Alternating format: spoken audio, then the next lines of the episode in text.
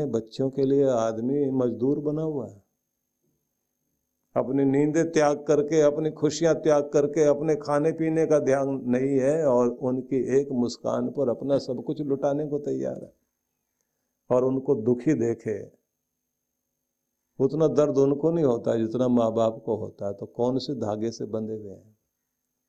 जिस धागे से ममता के, वात्सल्य के धागे से भगवान ने सबको बाँध रखा, वो धागा दिखाई तो नहीं देता। अद्भुत धागा है वो।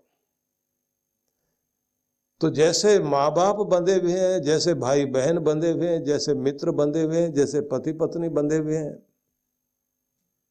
सब एक दूसरे से बंधे हुए हैं और इसीलिए एक शब्द चलता है, भारत में भारतीय भाषा जो है, हिंदी और अगर हिंदी का भी मूल देखें तो संस्कृत है। तो संस्कृत में शब्द चलता है सगे संबंधियों के लिए, बंधु, बांधव।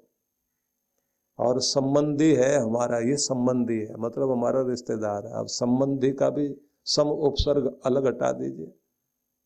तो शब्द आ गया बंधी। और भी थोड़ा सा अलग कर लीजिए तो बंध और बंधन। जिससे हम अच्छे से बंधे हुए हैं और वो हमसे अच्छे से बंधा हुआ है। और भगवान को हम क्या कहते हैं? त्वमेव माता पिता सखा, ये सब बोलते हैं ना। त्वमेव बंधुश्च सखा, अब यहाँ शब्द देख लीजिए। तुम सखा हो, माता हो, पिता हो, लेकिन एक शब्द और बोला गया, बंधु। तुम हमारे रिश्तेदार हो, बंधु हो, भाई हो। कैसे भाई हो? हम तुमसे बंधे हुए हैं, तुम हमसे बंधे हुए हो। जिससे हम बंधे हुए हैं, वही तो बंधु है।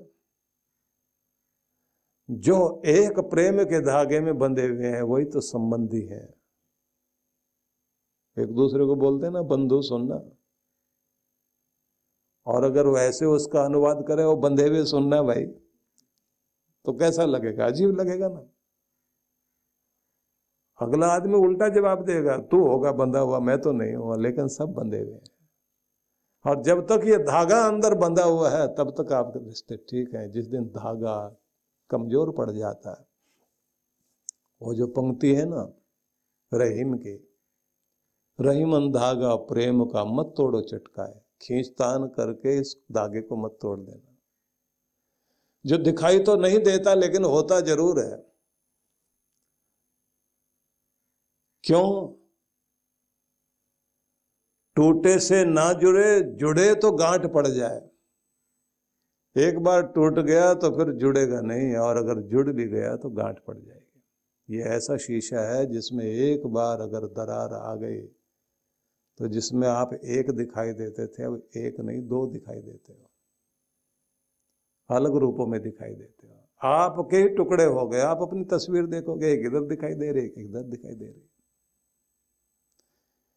इसलिए सब बंधे हुए हैं, ये जिस चीज़ से हम बंधे हुए और संसार बाँध रखा है, जिस प्रेम से भगवान ने। भले ही बात होती हो, ना होती हो, लेकिन है तो सही, प्रेम तो है ना। मिलते हो, ना मिलते हो, लेकिन प्रेम तो है ना।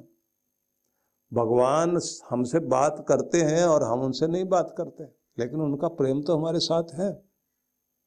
तो इसलिए ये बात ध्यान में रख लीजिए कि जो पूरे संसार भर को बांधे हुए है, जिसके लिए शब्द उन्होंने कहा, मई सर्वम, मुझमें सब इदम प्रोतम, यह सब कुछ जो भी कुछ दुनिया में दिखाई देता है, सूत्र धागे में मणि गणा एव जैसे मणिया बंधी हुई होती हैं।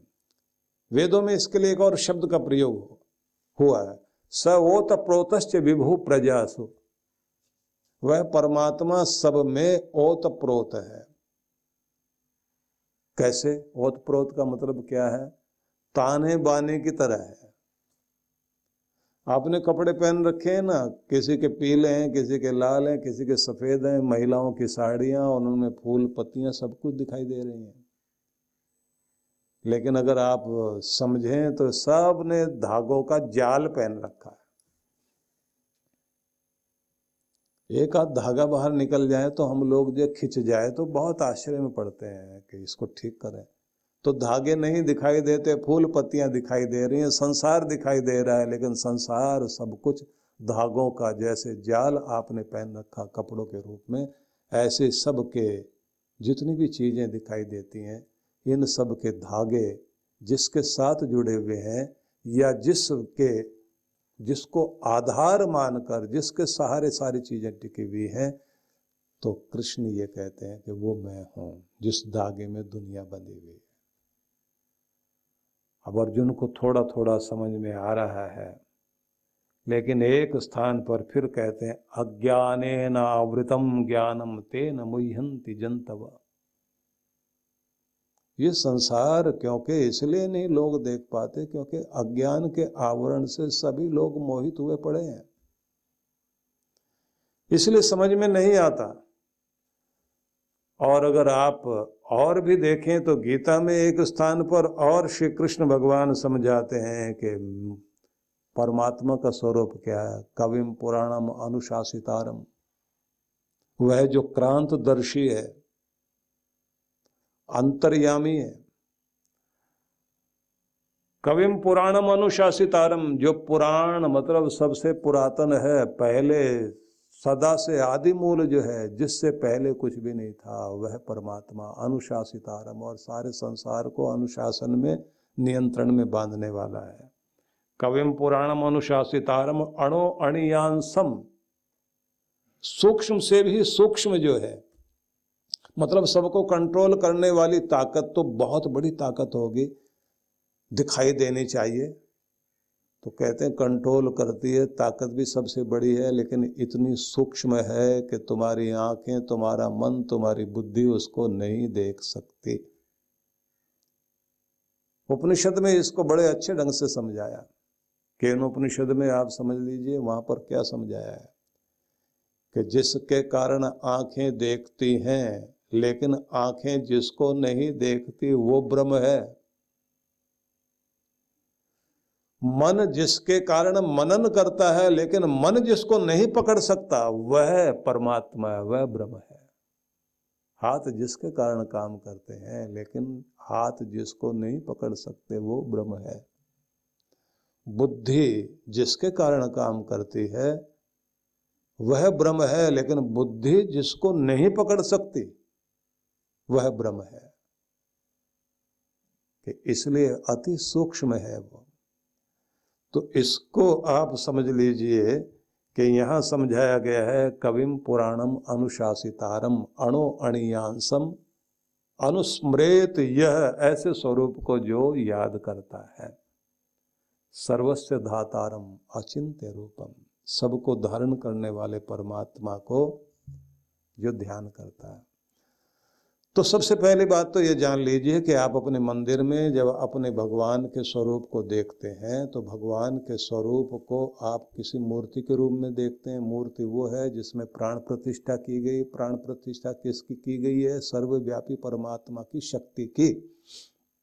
मूर्ति को देखते देखते आप ध्यान करते करते उस शक्ति से जुड़ते हैं जो समस्त ब्रह्मांड को, सब जगह को, सारे संसार को संचालन करने वाली अति सूक्ष्म शक्ति है जिसको आँखों से नहीं देखा जा सकता उसका प्रभाव उस मूर्ति में आया हुआ होता। है ध्यान करने के बाद आप उसी स्वरूप से जुड़ते हैं, क्योंकि आकार की दुनिया में हम रहते हैं तो इसलिए आकार के ध्यान करते करते निराकार से जुड़ना होता है। लेकिन ये बात ध्यान रख लीजिए कि वो जो निराकार शक्ति है अदृश्य शक्ति है जिसको अचिंत्य कह सकते हैं, जिसको सोचा नहीं जा सकता, जो कल्पनातीत है, जिसको कल्पना में लाया नहीं जा सकता, वह परमात्मा सबके साथ जुड़ा हुआ है। तब जब आप मूर्ति के माध्यम से ध्यान करते हैं, ध्यान करते करते आपको महसूस होना चाहिए कि उसके अंदर से निकलती हुई किरणें आपके अंदर शांति दे रही हैं। प्रेम दे रही हैं, दया दे रही हैं, करुणा दे रही हैं, आपको सहनशील बना रही हैं, आपके अंदर संतुलन साध रही हैं, आपको इतना प्रेमपूर्ण कर रही हैं कि आपके अंदर से भी वैसे किरणें प्रकट होने लग जाएँ। आपके अंदर से भी दया प्रकट होने लग जाए, शांति प्रकट होने लग जाए, प्रसन्नता प्रकट होने लग जाए, आपके अंदर से भी सहयोग, सहानुभूति की भावनाएँ प्रकट होने लग जाए तो इसका मतलब है अब आपके अंदर भी परमात्मा की प्राण प्रतिष्ठा हो रही है। मूर्ति में तो थी, अब आप में भी होने लगी है तो लोग कहते हैं, भगवान का रूप है ये। तो बहुत सारे लोग ऐसे होते हैं, जिनमें भगवत्ता महसूस होती है। और बहुत सारे लोग वो होते हैं, जिनमें शैतानियत पूरी तरह से प्रकट हो रही होती है, उनके अंदर से रोम रोम से शैतानियत बाहर निकल रही होती। छलिए, प्रपंची, कपटी, धोखेबाज, दुष्टता से भरे हुए। उनके अंदर से सारी किरणें बाहर आ रही होती। तो आप परमात्मा से इस तरह से जुड़ जाए कि आपके अंदर से उनकी भगवत्ता प्रकट होने लग जाए। और इसके लिए क्या करना होता है? सबसे पहले बताया गया है कि पहले भगवान के उस स्वरूप को समझो जिसको पतंजलि ने कहा, तस्य वाचक प्रणव। उस परमात्मा का वाचक प्रणव है, ओंकार है। ओंकार क्या? कहा, वो ध्वनि, वो नाद, जो वाइब्रेशन दे रहा है इस पूरी सृष्टि में जिसके कारण गति आती है। आकाश में व्याप्त जो शक्ति और जब तुम उससे जुड़ जाते हो, जुड़ो कैसे? प्रणवो धनु, उपनिषद कहता है। प्रणवो धनु शरो आत्मा ब्रह्म तद लक्ष्य मुच्यते। अब यहाँ क्या समझाया गया? कि ओंकार को बनाओ धनुष और तीर बनाओ अपनी आत्मा को। प्रणवो धनु शरो ही आत्मा ही आत्मा, तुम्हारी आत्मा तीर बन जाए। ओंकार के धनुष पर ओम बोलते बोलते अपनी आत्मा को उससे जोड़ लो और जोड़कर परमात्मा को लक्ष्य बनाकर रखो। ब्रह्म को, भगवान को, पर ब्रह्म परमात्मा को लक्ष्य बनाकर अपने आप को ओंकार से जोड़कर इस तरह छोड़ो। कि ओम की लहर के साथ तुम जाकर परमात्मा से तीर की तरह जाकर लग जाओ। और तुम्हारे अंदर वो मस्ती उतर आए जो किसी योगी में उतरती है। चरणदास ने कहा था, अजब फकीरी साहिबी, भागन सुपैये। भाग्य वाला कोई होता है जिसको ये योग प्राप्त होता है। परमात्मा की मस्ती किसी को लग जाए, नेह लगा जगदीश सो और न कछु चाहिए। जिसको प्रेम लग गया भगवान का, उसे और कुछ नहीं चाहिए। जिसके पास दुनिया का, राजाओं का राजा है, उसे और क्या चाहिए? सबसे बड़ी ताकत मिल गई। बैर प्रीति उनके नहीं नहीं वाद विवादा।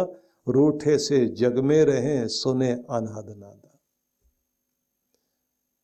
परमात्मा से प्यार लग गया, उसके धुन में लगे रहते हैं तो अब किसी के साथ बैर नहीं है और किसी के साथ वाद विवाद नहीं करते, अहंकार का प्रदर्शन नहीं है। रूठे से जग में रहें, ऐसे जगत में रहें जैसे कि सबसे रूठे हुए घूम रहे हैं। रूठे हुए घूमने का मतलब है जब आदमी किसी से रूठा होता है तो कुछ नहीं चाहिए इससे मुझे। क्या लेना देना मुझे इससे? क्यों बैठू मैं इसके पास? क्यों इसके पीछे दो महिलाएँ? कि दुनिया से कुछ नहीं चाहिए, जैसे रूठ गए हो सबसे। तो उसका मतलब ये नहीं है कि सच में अंदर से रूठे हुए हैं। उसका मतलब सिर्फ़ यह है कि किसी की चाह नहीं। चाह गई, चिंता मिटी, मनवा बेपरवाह और जिसको कुछ ना चाहिए वो शाहों का शाह। मांगने पर आप जो है दुम हिलाते हैं, सामने खड़े होते हैं और जब चाहिए कुछ नहीं है तो फिर तो आप डट के सामने सीना तान के खड़े हैं ना। तो कहते हैं कि तेरा प्यार क्या लगा परमात्मा? अब तो और दुनिया से कुछ नहीं चाहिए। अब किसी से न बैर न प्रीति और न वाद न विवाद, बस अंदर एक चीज़ चल रही है कि अनहद नाद सुन रहे हैं। अब वो अनहद नाद क्या है? इसको कबीर के बेटे कमाल ने बहुत अच्छे से कहा। क्योंकि बात चल पड़ी तो उनको भी मैं सुनाता हूँ। उन्होंने कहा, शब्द कोट में चोट लागत नाही, तत्व झंकार ब्रह्मांड माही कहे तो कमाल कबीर जी को बाल का योग सब भोग त्रिलोक नाही। तो यहाँ से आगे चलेंगे हम लोग कि तुम एक किले में बंद हो गए हो। तुम्हें सारी आवाज़ें सुनाई दे रही हैं, बस एक आवाज़ नहीं सुनाई देती। जिसके किले में तुम रहते हो, उसकी आवाज़ नहीं सुनाई दे रही है। काम की आवाज़ सुनाई देती है, क्रोध की आवाज़ सुनाई दे रही है, मोह की आवाज़ सुनाई दे रही है, लोभ की आवाज़ सुनाई दे रही है, लेकिन जिस किले में तुम बैठे हो और जिसने तुम्हें बैठाया, उसकी आवाज़ नहीं सुनाई देती। अब उसकी आवाज़ सुनना सीख जाओ। कैसे? ये भी बात करेंगे। तो आप सबके प्रति बहुत बहुत मंगल कामनाएँ।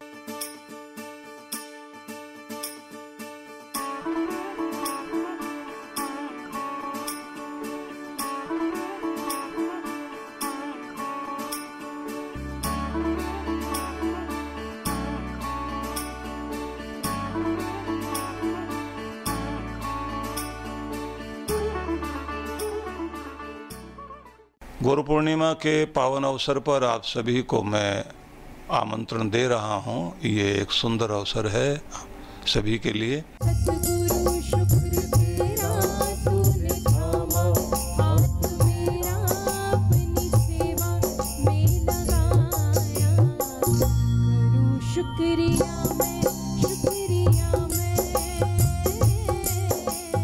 कि जब हम अपनी भीतरी शक्ति को जागृत कर सकते हैं अपने विषाद को प्रसाद में बदल सकते हैं, अपने जीवन को इस मृत्यु लोक से शिवलोक की यात्रा में ले जा सकते हैं। अपने भीतर के आनंद को जागृत करने के लिए हमारे पास एक सुंदर अवसर है और इस अवसर का लाभ लेने के लिए सबसे ज़्यादा ज़रूरी है, जहाँ आप गुरु दर्शन करने के लिए आते हैं, उस समय जो है आप अपने आध्यात्मिक लेखा जोखा गुरु के सामने प्रस्तुत करते हैं। उसी के साथ आवश्यक है कि गुरु मंत्र सिद्धि साधना में भाग लें। इसे अमृत मंत्र साधना बोलते हैं। और इसी के साथ में अगर दिव्य शक्तिपात का अवसर भी आपको मिल सके, क्योंकि 9 से 11 तारीख तक का तीन दिन का एक कार्यक्रम गुरु मंत्र सिद्धि साधना का है, जिसे हम अमृत साधना के नाम से जानते हैं। और एक दिन का कार्यक्रम जो है, वो दिव्य शक्तिपात का है। यह हमारे भीतरी चक्रों की शक्तियों को जागृत करने के लिए, तीनों ग्रंथियों की ऊर्जा को ऊपर उठाने के लिए और परब्रह्म परमेश्वर से अपना संबंध जोड़ते हुए, अपना ओरा स्ट्रॉन्ग करते हुए हम उस जगह पहुँचते हैं जहाँ से हमें सुख सौभाग्य प्राप्ति के लिए एक कृपा प्राप्त होती है। तो इसके लिए मैं चाहूँगा कि सभी लोग बहुत प्रेम से इसमें आए, इसका लाभ लें और कोशिश करें कि अब कोई भी माया का प्रभाव मतलब जिसमें बहाने होते हैं, जिसमें रुकावट होती है, जिसमें कोई बाधा होती है उस सबको पार करके पहुँचना है। क्योंकि हमारा दुर्भाग्य ही हमारे लिए बाधा बनता है। हम शुभ के लिए देरी करने लग जाते हैं और शुभ को उसी समय तैयार हो जाते हैं पूरा करने के लिए। तो आप सबको आमंत्रण है। आइए और लाभ लीजिए।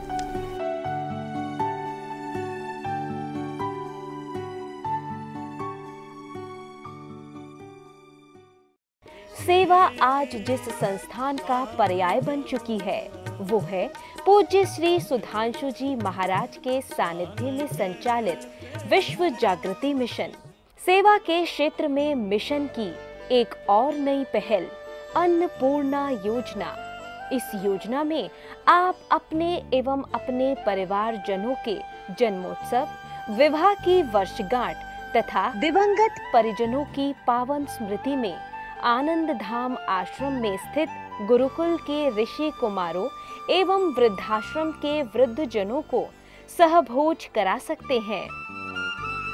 इस अवसर पर प्रातः गुरुकुल के ऋषि कुमारों द्वारा वैदिक मंत्रोच्चारण के साथ आपके एवं आपके परिवार की मंगल कामनाओं के निमित्त यज्ञ का आयोजन किया जाता है।